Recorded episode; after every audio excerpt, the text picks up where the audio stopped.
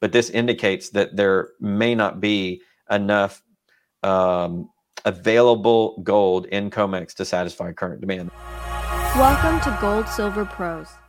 Everyone, this is Rob from goldsilverpros.com. It is January 6, 2023. I'm recording this about noon Central Standard Time, so all prices and quotes on investments will reflect that time period. We'll put this out probably Sunday evening or Monday morning, which you'll get before the markets open so you can use to plan out your week and know what is going on. As of the time of this recording, gold is doing pretty well. It's up at 1861.88. It has punched through a key uh, resistance level at 1846, which I just talked about on the show yesterday, which is nice to see gold going up. It's up about $30 on the day, excuse me. Silver is at 23.79, up 57 cents on the day looking at what we saw this week with the, major economic reports and data points we saw the s&p manufacturing index come in exactly as expected at a print of 40.2 construction spending was a little bit below expectations of 48.4 they had it 48.5 so it's about where they thought it would be. Job openings at 10.5 million quits at 4.2 million. And the fomc minutes that were released monday i'm sorry tuesday at 2 p.m eastern time uh, all basically the fed basically said they're not going to um, they're going to continue to raise interest rates. The target right now is about 5.25%. They're not going to continue to ease this year. They don't see the need for it. We'll see if uh, they continue that stance throughout the year. Motor vehicle sales are way down 13.3 million versus 4.14.2 last month. Then, of course, the big news is always the jobs report. ADP came in at 235,000, which was a lot higher than expectations of 153, was initial jobless claims came in lower than expected 204,000 versus 223,000 continuing jobless claims for those that continue to be jobless up until about a year time frame where they fall off. The official numbers is 1.69 million a little bit less than last month at 1.72 the trade deficit is moderating as we have deflation. We're down now only 61.5 billion a month meaning we buy 61.5 billion more in merchandise from the rest of the world in the last month than they bought from us. And that's imports over exports but that has fallen. Last month it was 77.8, and I believe that's because we're in the deflationary part of this multi-stage inflation cycle. S&P US Services PMI looking at the services market is at 44.7. It's about what expectations were, slightly higher, although it's negative in terms of it's not accelerating, it is decelerating just a tad. Non-farm payrolls, the big pay report from the government came in at 223,000 new jobs, above expectations of 200, but below last month at 256,000. As a result, the unemployment rate came in at 3.5, a little bit lower than the 3.7 expected. Hourly earnings did raise just a little bit at 0.3% for the month, which is about 3.5% for the year. It does not keep up with CPI, and we'll get those CPI numbers next week. It looks like to me average hourly earnings are a little bit less than official inflation. So that means that about three to four to five percent clip conservatively, wage earners are losing purchasing power per year. Of course, that's looking at the government numbers. If you look at shadow stats and what we think are real inflation numbers, it's much higher, probably around 17 to 20 percent, or it was, although it's probably coming down just a little bit. Factory orders were a negative 1.8 percent, meaning that we're not ordering as much stuff, and I believe that's because we're in the deflationary cycle. And the ISM Services Index, another measure of the service economy, was down below 50 at a 49.6 print. That's a slight deceleration way under expectations. However, economists expected the service economy to do a 55.1%. Didn't turn out that way. Looking at the markets, the Dow Jones is trading up 517 points. The headline on CNBC is that stocks stage first big rally of 2023 as hopes of easing inflation grow. Dow up 500. I don't know where they get that because the Fed was not particularly um, it did not was not particularly frothy on the economy. I think that's the market just making it up and having a little beginning of year uh, enthusiasm. I don't think that will probably last, but we'll see what happens. So Dow is up 1.57%. The S&P is up 1.57%. The NASDAQ is up 1.61%. And the Russell 2K is up 1.91%. If we look at the bond markets, we're still in yield curve inversion, indicating an oncoming recession. That's why I don't understand the stock markets. The US one month is at 4.198, and every treasury issuance from the one month all the way up to the 10 year is in backwardation with the 10 year. I'm sorry, in yield curve inversion. The 10 years at 3.589. Every other issuance from seven year to one month is at a higher rate. That means that uh, investors, bond investors, see more short term risk in the economy than long, which is an indicator of an oncoming recession. If we look at the cryptocurrencies, we have a little bit of red today. Bitcoin is down 44 bucks to 16,807.22. We have Ethereum up $9.61 to 12.62. 62 Litecoin is up 66 cents to 75.35 and that's all the ones that I care to quote to you. Uh, wage growth is down. So there's a chart here from the Labor Department. I'm going to share a screen and show this to you guys. And uh, this situation really kind of depicts what's going on with hourly earnings. As noted, we are on a decidedly downward trend in 22 with respect to wage earnings. So the average that uh, weekly wage earners are earning, the acceleration in that is declining. So in other words, they're still getting more in terms of their wages, but the amount that they're getting more is decelerating. So the rate of acceleration in wage growth is is slowing down, and pretty soon we may go to a negative print. We'll have to see. Uh, here's some charts that somebody wrote an article on Zero Hedge and put out there with regard to the to the BLS report on non-farm payrolls. And what they do is they compare a couple of things. They're looking at average weekly hours on employees. Not only are wages going down, uh, wage increases, but the overall hours that employees can work has gone down since the pandemic. Um, there's also a difference between the household and establishment survey. The establishment survey is a survey that doesn't look at actual households, it looks at proxies for this in the economy. But the actual household survey done actually queries households and is more real data. And the household survey has been for quite some time showing more unemployment than the establishment survey. The household survey was closer to the other unemployment report that we got before the ADP before they changed it. The ADP now changes to be more like the establishment survey. So now you're getting a lot of playing around with the numbers and you can't compare past periods for ADP and and all that stuff. But it appears as though when you get real boots on the ground data, unemployment's actually worse than what you get through these proxies. And that's shown by these two lines. And this is the different about 2.1 million, which is a lot of jobs. Uh, job changes November to December. We increase uh, part time and a lot of multiple job holders. That means full time, we did not have an increase. Uh, I think it was like negative negative one. So about the same, but part-time jobs went way up and multiple job holders. So when you see a certain amount of jobs in the economy, a certain amount of people, you have to account for the fact a lot of people have multiple jobs. So it may actually be less people employed than the BLS actually believes. And I think that is borne out in the labor force participation survey, which you can see, which is just simply the amount of money, the amount of people in society that can't can and are willing to work versus employed, and that's down to 62%. So that would be basically a 38% unemployment rate if you consider all those people. And when you add in the fact that we have multiple job holders and part-time jobs, the the, un, the unemployment situation is not quite as rosy. March to December of a longer time frame, full-time jobs went way down in the economy, part-time went way up, and multiple job holders went way up. Now we're going to switch over to going over gold and silver. We're at the CME's website. We're going to take a look at gold first. We're going to look at volume and open interest. Not a lot going on the January contract. We're just going to get this year's data, guys. We're in, in um, 2023, and this is just the way that they choose to do this. Of course, we can go back if we want into previous months or go forward. It looks like it doesn't look like we're going to go back and get the old data. So it looks like we have one day's worth of data here for January. We sell at a price of 1855. Uh, not much trade going on. Volume of open interest on the February contract. We 358,000 contracts, pretty good. EFP 6214. So in February, there were 6,200 contracts of gold that they went and got the gold or they went and did price arbitrage with the London market. I suspect that there may not be as much liquid gold on the COMEX because we've seen these EFPs. And what this is is exchange for physical between a futures contract in COMEX and the potential uh, for basically for an OTC contract in London and the potential to actually get that metal or maybe play price, price arbitrage between the two products, uh, the two markets but this indicates that there may not be enough um, available gold in COMEX to satisfy current demand. That's something that we'll continue to pay attention to. If we look at the settlement data, which tells us where the price went, uh, as of yesterday's data, Thursday, January 5th, we had 190,000 contracts closed in the dominant month of February for gold, and they settled down at about $18.40 to 1840.60. If we look back one day at Wednesday's data, again, the February is the dominant contract. Estimated volume for the day 200,000. Average close 1859, up $12. So we've seen a little bit of back and forth on gold. Definitely uh, overall starting the year very well. Looking at the actual depositories, COMEX has lost a fair amount of gold in the last four weeks. This is a rolling four week chart we look at every week uh, from Nick Laird site Gold Charts R Us. So overall, a reduction in the amount of ounces of gold in the COMEX. And if you look here, the last time we covered this, there were 13 million ounces of gold in registered, which is the liquid tradable inventory in COMEX, whereas eligible is private storage and therefore not liquid, unless people want to put it in registered. There's a process to do that.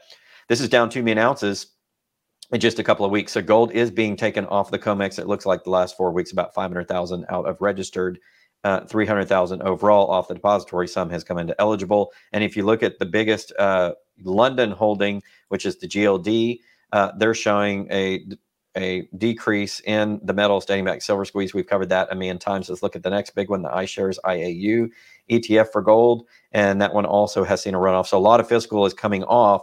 And therefore, overall, you do, however, have a little bit between London and the COMEX markets, a little bit actually coming on the last four weeks, although the trend the last couple has been to come off. Going on to silver, we're going to look at volume and open interest. Open interest is pretty much lower than average, starting the year a little bit lightly. Uh, looking at uh, Thursday's data, the dominant contract is March 2023. We had 114,000 contracts at close. We had 600 contracts exchanged between the COMEX to London, presumably to get the 5,000 ounce uh, uh, each contract of silver. If we go back a day and look at Wednesday's data, same thing 117,000 contracts closed for silver, 408 EFPs over to the London market. Look at look at where we're settling on these actual deals. We see they're closing. Where the, where's the price going? This is Thursday's settlement data on the COMEX for the March dominant contract. 60,000 closed yesterday at an average price of $23.42, which is uh, silver closed down 54 cents on the day. This is how it's determined. You take all these contracts, you average out the price that they settled at. That gives you the settlement price for the day, and that gives you the spot price. That's how that works. That's why we cover this data every single week. It's telling you how we get to the spot price. Well, on uh, Wednesday's data of this week, the trade for the March contract, futures contract, 64,617 contracts to settle at an average of 23.96 down 27 cents. So overall, that's the trade in silver. If we look at the actual storage of silver uh, and we look at COMEX, there's actually been a net increase in silver. I would say of about 2.5 million ounces over the last four weeks, although more of the silver is coming off of London. So there's been a little bit of silver that started to come back to COMEX, a lot more uh, moving off to London. We only have 34 million ounces in liquid silver and COMEX, however. So if there's any sort of run, this could be taken out pretty quick. And then we would see if any of the eligible private contract wants to be put back into the liquid trade and registered. That's up to the individual owners, not to the exchange and not to COMEX. Uh, lastly, we're just going to take a look at uh, this report, and this is the CFTC uh, COT report or the commitment of traders. This data table for several metals, which is produced every week, tells us how each of the individual groups of traders are repositioning. What that tells us is who thinks it's going long, who's going short, and also tells us maybe what the direction of the trade could be moving forward based upon how many co- contracts are added long and short and who's doing that. Now, this data is as of December 27th. It's usually about a week to 10 days old. So, this data is going to tell us where the prices went here. Essentially, this is backward looking. There has been a big change in silver. It has been several months in which the swap dealers or uh, the bullion banks, what I call the sharps on the market, were net long on silver, pointing to uh, an increase in the silver price, which did happen. We got up to $24. Well, now they're net short by about 7,000 contracts. They added 2,127 short contracts for the week and only and subtracted off 160 long to go net short uh, for the week's trade of about 2,300 contracts. And so I think now the swap dealers are expecting the price to go down. The managed money is very, very, very long silver. They look to be the dupes in this trade. They'll probably lose money on it. Of course, the producer merchants are net short as we would expect. They're hedging downward price risk for the silver that they are going to sell in the market. And the other reportables are now slightly net long, but moving more to a net short position slightly. And so it looks as though a lot of the, the smart money on the market's expecting silver to actually fall. Uh, I wrote an article uh, for JM Bullion blog uh, last week, I believe, where I looked at the Bloomberg terminal and I looked at what were the price predictions for silver for the next two to three years there were several banks and uh, in the swap dealer category which had 17 18 dollar price targets. There are bullion banks that think the price of silver is going to come down before it comes up. That is entirely possible. I have in a preview of silver for 2023 mentioned that on JM Bullion as well the price range could be from 11 to 30 this year or we could see it go over 30 if we have a big um, geopolitical event or meltdown in the economy just forces people into silver as a monetary asset. But regardless of that, if we just have general deflation inflation cycle this year and what people think is going to go on with the economy, I expect silver price could fall in that initial sell off and then rise again. And I think the banks are looking at like a $17 target on silver if it does sell off. That also tends to indicate to me that we're going to have a much bigger, broader market sell off that's going to affect silver and gold paper trade. But I think silver and gold rebound faster because they typically do. And we'll cover that more in 2023 as we go. Here is gold again as of December 27th. Uh, they are very short gold, the swap dealers, 202,000 contracts to 91,000 long. That's more than a, a two to one ratio. Of course, short, the producers make sense. They're hedging their price risk until they get the metal to the market. They want to get as much as they can. So they take a short to hedge downward price risk. If the price falls, they make money on the contract to offset the price they lost on the physical commodity. That's called legitimate hedging. They're basically, this is the only group that does legitimate hedging most of the time. There could be some legitimate hedging in here, but honestly, with all the ounces they have here, I don't think a lot of producers are using it. Managed money is about double long gold. They're 160, 106,983 contracts long, only 56,106 short and are as are the other reportables. The family offices and wealthy individuals are almost four to one, 122,000 long to 3,600 short.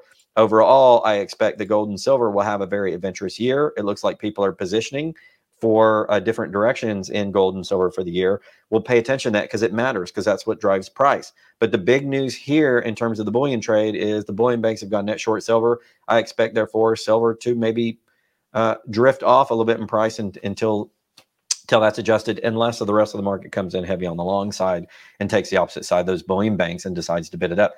That is entirely possible. We'll see what happens.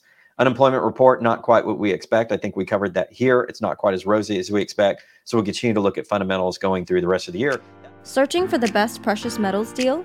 Shop with our trusted partner, Arc Silver. Access special deals on silver, gold, and platinum through our website or call 307 264 9441. Hey, everybody, we're back with the weekly market wrap up with the metals with Ian of Arc Silver. Ian, how are you doing today? I'm good, Rob. It's good to see your smiling face. You're looking good. Thank you very much. Good to see you as well. You gave me a call earlier this morning, Ian, and you had this theory, uh, this epiphany, I guess I'll say, on what's going to happen to the economy. And, and it does appear, just to kind of set this up for people, it does appear that there tends to be some pushback on what the global plan is that we talk about all the time. And it, it appears as though people are making some progress, and perhaps that could be some good news for people. But I think you have a theory on this. Why don't you enlighten us as to what your view is? Yeah, sure. So, so the elites, the Federal Reserve, the central banks, whoever owns the world or think they own the world, they have a problem. This existing financial system is going to blow up. It is blowing up. We've had tremors, you know, the British pensions. We've got the European banks, Deutsche Bank, Credit Credit Bank, Commerce, um, Credit Suisse, BNP Paribas, they're all teetering on the on the brink. They're all about to blow up. We've got countries about to implode. Um, Germany, Europe, the euro, on and on and on. So we've got crises happening and about to happen, coming at us from all angles. It's not a black swan. It's um, whatever the collective name for a group of swans is. There's a 10, 20, 30, 30 things that could trigger a systemic financial breakdown. So things have come to a head because I believe they want an excuse to do a reset into a fully digital system. We're close there anyway. Most transactions are monitored, controlled, recorded. Um, but their objective is to get us into a fully digital currency. Now, the problem with that is if you bring all the perceived wealth into the new system, it's just as fragile as the old system. That won't work. So you've got to burn off. When I say you, the system has got to burn off or trap an awful lot of perceived wealth. So we need, they need bag holders. So thinking they got this wealth, thinking they can use it in the future. And that's got to get stranded on the other side behind the new digital dollar. And so this morning I've been pondering on it, and I heard somebody else talk about it on Monaco 64 a week or so ago. And I think I'm convinced this is how they can do it and make it work, at least for a few years. So, oh, real quick a- before real quick before you get in that, I'm gonna kind of set this up a little bit. So what we've been talking about, I think a lot of people have been talking about in the alternative media is the new system, central bank digital currencies, replacement of the paper dollar, uh, maybe destruction in the debt system, some sort of either debt forgiveness or debt destruction that would flush out a lot of the junk in the system and allow it to do the reset and have you know another version of the dollar emerge perhaps. So that's kind of what we've been talking about. And what you're about to outline is maybe a mechanism for how that could take place sorry sorry to interrupt you. Go ahead. Yeah no sure. So i i'm convinced their their plan and it will use a crisis as a smokescreen. So something will cause the whole banking system to freeze up go ice nine i think that's a jim rickards phrase. Everything just freezes nothing moves. A bit like 2008, but a whole lot worse. And this time, printing up 40% more currency won't work because they did that over a few years last time. And before that, they did that over 16 years. This time, they'll have to do it in months, if not weeks. That won't work. The public won't swallow it. They will realize the dollar is worthless, the euro to pound is worthless. And then that's the end of the currency. So they need a crisis, a smokescreen. Um, and, and if that crisis doesn't come along quick enough, and people do realize that the fiat currencies are dead, well, that will cause the financial breakdown, freeze that they need as an excuse to do the reset anyway. So whatever happens coming forwards, there's a crisis coming. Um, so what will happen? You get your new digital dollar, and since 90%, I, I, don't know, maybe 80, 90% of Americans probably don't have more than a few thousand in their bank accounts. As long as that moves into the new digital dollars and they get a sweetener, maybe 3,000, 5,000, 10,000 digital dollars, they'll be happy they'll carry on going to work. Everything, everybody be buying, selling. You'll be able to fill up your car with gas. Everything carries on. No, no dystopian breakdown. No Mad Max. Mm. No, no sinking into bartering. Um, but what what happens to the people who've got more than ten thousand or fifty thousand, or whatever the amount they've decided? That will stay as old dollars and they'll say well this will get transferred through in a few weeks and a few months when the system's stabilized. Don't worry you've got enough to keep going for now. Maybe you can do 20000 a month. But at some point people will realize the old dollars won't be allowed to pass through into the new system the ones that have been left behind. It'd be like a, a whale a stranded whale on a beach. It's there it exists it's a whale but it's going to die Mm-hmm. And so these dollars that get stranded are going to die. So you've got people who've gone done a sensible thing, gone to cash to get out of stocks and bonds and all this crazy stuff, even out of real estate. But if they don't understand what is going to happen, that cash will get stranded. They'll have enough to live on. They'll get transferred through to the new system. Uh, and also, what this would very conveniently do, they can decide whose debt gets left behind in the old system. So, my mortgage probably will get ported through to the new system and I'll owe it in new dollars just as much. They may even reset the interest rate. But you can bet your life that the Federal Reserve's debt, the US government's debt, will get left behind in old dollars. And what's another nation going to do about that? You know, and uh, say a nation, say China owes a trillion dollars of US debt. Well, be hard luck, see? like you're not getting you're not getting your money back. You're not getting that that value um, I can't see any other way how they can bring in a, a, fully digital currency that will survive after a crisis without burning off wealth, perceived wealth, and debt. And they can be very selective. Who are the winners? Who are the losers? The winners will be the ones who are connected to the people who are making these plans. They'll be front running. So I think you asked me this morning, Rob, well, what will the signs be? Well, I think the metals will start to move because that's the obvious place. There's, there's, there's not much better I can think of, if anything better than precious metals. Um, very little or no carrying cost, absolute privacy. Mm-hmm. And the next best is farmland, um, maybe with, with little or no carrying cost. But for, for most people, they're blissfully unaware their wealth is trapped up in financial instruments and it will be arbitrary which ones survive and which ones don't. Hmm. And so this is sort of a an artifact of previous systems where they reset to paper currencies. They would reset to gold. The old paper currency would be a lot less valuable, and people yeah. would you know burn it as firewood to use it to build houses in some cases. Yeah. So, so that could be what happens to the dollar. What happens to the debt system? Is there going to be debt forgiveness or debt destruction? Because I don't think the new system they're going to want to lay it. They're not, they're not going to want to burden it with all the debt that they have in the existing system. No, and the bulk of the unsustainable debt is the government debt mm. and the central bank debt. Their losses now are just racking up in the tens of billions a day. Mm. That's unsustainable, it can never be repaid. Um, so that will disappear. But somebody's mortgage who probably just as likely can carry on earning and pay it down over the, the remaining term, that will get transferred. Um, we, we have some history from the Weimar hyperinflation period. Um, personal debt got transferred through, but big business debt didn't, or it didn't get re rated into the new currency. It stayed at the old level, so therefore it disappeared. And there's going to be nuance. So what that does is bail out the big entities, guy, exactly. right? Yeah. putting the burden upon Yeah. small people. And I wonder if if mortgages flow through the new system, can you wouldn't you have to acquiesce to that because contracts written in the old system when you have to sign off on that? So maybe they incentivize you to do it. I'd stay in the old system and just pay it off. I mean, you pay it off with gold, silver if you have a little bit. Is that is that going to be possible? Yeah. Because if I'm looking at going to the new system, I'm yeah. like, I'm no, no, no. I'm not going to the new devalued dollar. I'm gonna or the new dollar. I'm Yeah. paying off in the old devalued ones. There may well be an opportunity there if you get a choice or there may be a transition period where it's in the old your debt is in the old system. And if Mhm. you have a tangible asset you can sell you might be able to buy old dollars. There might be a secondary market for the old dollars that are trapped that can't go into the new dollars and use the old dollars to pay off old debt. There's there is that possibility yeah.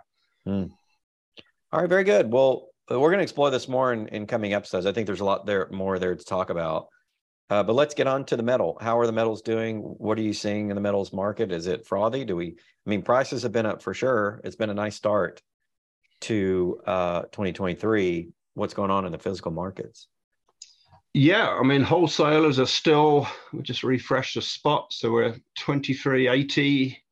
So we've been up and down to 24 and a half, down to 23. A lot of volatility there, Mhm. which is not quite sure what that reason is, whether it's manipulation or it's just as we're heading towards, now we just jumped up to 2390. I mean, these, I never remember it moving this much, a dollar, a dollar and a half in a day, up and down, up and down. Um, whether that's deliberate to scare people out of buying, I don't know. Um, wholesale premiums are still falling. Mhm. Um, they're the lowest I've ever seen on most products now. Oh, the wholesale premiums are. Not so on that's retail yet. to people at the retail level. uh, It seems like premiums have come down. We were looking at 10 ounce silver bars, and it's between I think three and five, maybe depending on where you go and wh- what type of bar you're looking at. The the retail spread seems to be widening from from. I mean, I guess we're dealers. We all look at each other's prices when we've got time, and there's comparison sites. The spread seems to be widening between retail and wholesale.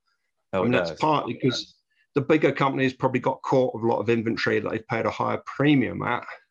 Even How are you they handling that, Ian? Because I know you had some inventory as well. Did did that affect you? Where because I, I know that I know that several bullion dealers did exactly that. That there were high premiums they paid. Now it's going to be difficult for them to make money, so they may hold back inventory for a while. Yeah, I mean, thankfully, I bought incredibly heavily at 19 and then backed off. I mean, I've been buying all the way down from 26. So cost averaging down, not up. Okay. um, but I don't value my inventory on a mark to market basis because I'm not selling all my inventory. Um, it, it moves, ounces coming in, ounces go out, or ounces go out, ounces come in. I just I just count ounces. And as long as I can just gently keep increasing my ounces, I, I know in in maybe in months it will it will pay off. So it's not about earning dollars now. It's about building ounces. Okay. So what type of deals do you have for people that are interested in silver? You name it. Um, we've got silverback rounds, a one dollar ninety five premium. We've got hundred ounce bars, dollar sixty premium. Got some nice your one of your favorites. Oh, it is my favorite. The Royal. Canadian. Yeah. These are the Or the Royal Britannia. the mint from- from Britain. Yeah, we've got Yeah. those. We've got all the silverback range. Uh, we've got eagles, maples. Mhm. Uh, yeah, pretty well everything. Awesome. So how do people reach out to you if they're interested in buying bullion?